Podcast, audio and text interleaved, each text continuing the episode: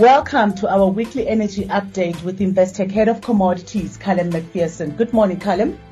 Good morning, Len. Brent rallied close to $95 per barrel last week, and the International Energy Agency warned about the impact of Saudi cuts on price volatility. Can you tell us more about the International Energy Agency's report that was released last week? Yeah, well, looking into the detail of their numbers, they have made downward revisions to their demand forecasts. Um, in 2024, numbers been cut by 400,000 barrels per day. And then for this year, there have been uh, cuts of 300,000 barrels per day in the current quarter and 600,000 barrels per day in the fourth quarter. And certainly that fourth quarter adjustment is is quite a significant one by the standards of the IEA. Meanwhile, on on the uh, supply side, they've made some upward revisions to non-OPEC supply. So Q3 has gone up by 300,000 barrels per day, and Q4 has gone up by 200,000 barrels per day. So this has led to significant downward revisions in the amount that the IEA estimates OPEC will need to balance the market, the so-called call on OPEC. Obviously, if uh, so they're revising up their supply estimate and revising down the demand estimate, that those two things uh, compound one another. Um, and so the, the forecasts for the call on OPEC for Q3 have been reduced by 700,000 barrels per day to 29.3 million and Q4 has been reduced by 800,000 barrels per day to 29 million barrels per day, which, which is also seen now as the average for uh, 2024 as well.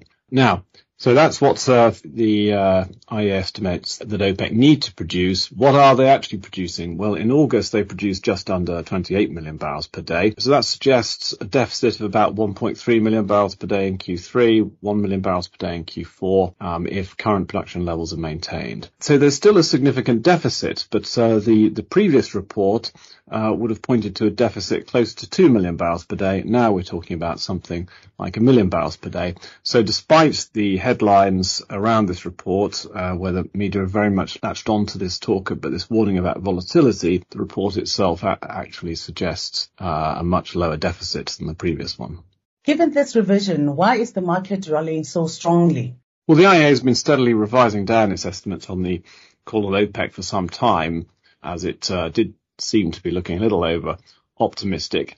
Um, nevertheless, the market is in a deficit. There are plenty of signs that the physical market is tight. And uh, though that's been clear for some while, I think what has changed is the market has accepted that the Saudis are keen to keep the market tight. So I think this move we saw last week is largely a follow through from the Saudi decision to extend their cuts to the end of this year, rather than that it's some kind of reaction to the IEA report. It's also worth noting, though, that long dated US crude prices are now at the highest level they've been since uh, last year. And that must surely start to be tempting for US shale producers who, if they increase output and they can hedge at these uh, relatively attractive long-dated prices, then we we may s- soon start seeing them doing that.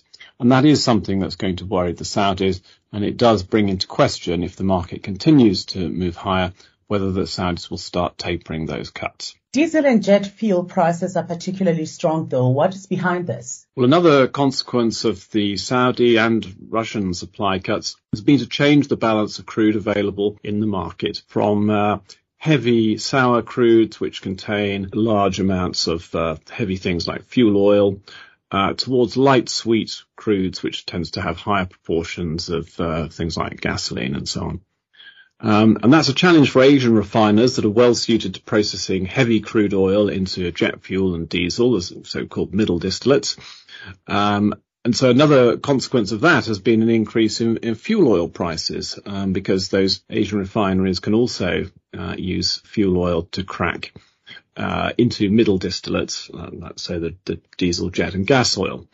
On the other hand, the light products like gasoline and, and naphtha are relatively well supplied, so their prices have fallen relative to crude prices, whereas jet fuel and diesel have increased very significantly compared to crude prices. And I think this tightness in the middle distillates is a particular concern as we head into the northern hemisphere winter because of their use for, for space heating, particularly given that gas supplies are constrained in, in Europe and elsewhere in, in the world. Cold winter um, could lead to high gas prices, and, and, that could well feed through to an even tighter middle distillate market, and so price spikes could could feed through from the gas market in, into the diesel market to add on to the tightness we're, we're already seeing. And how are European energy markets looking at the moment?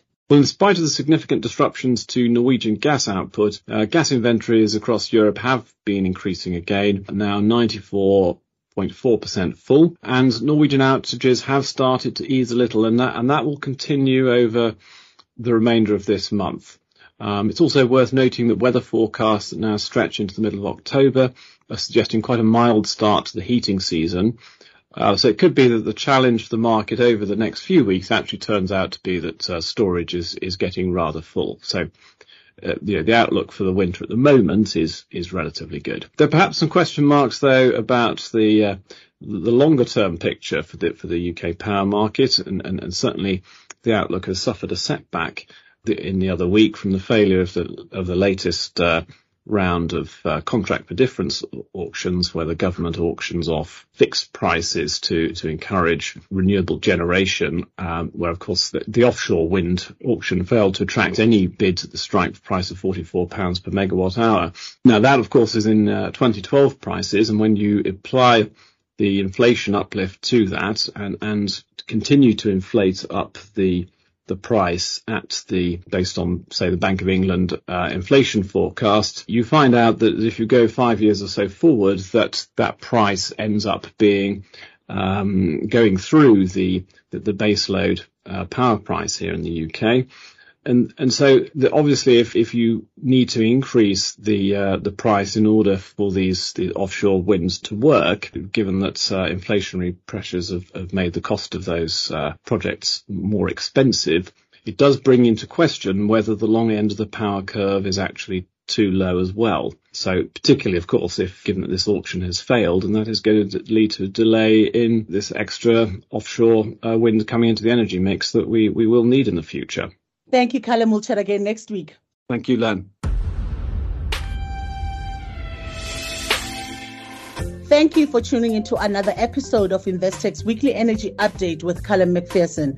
If you'd like to discuss any of the contents of the podcast, drop Callum an email on callum.macpherson at investec.co.uk or visit investec.com forward slash commodities. Until next time, thank you.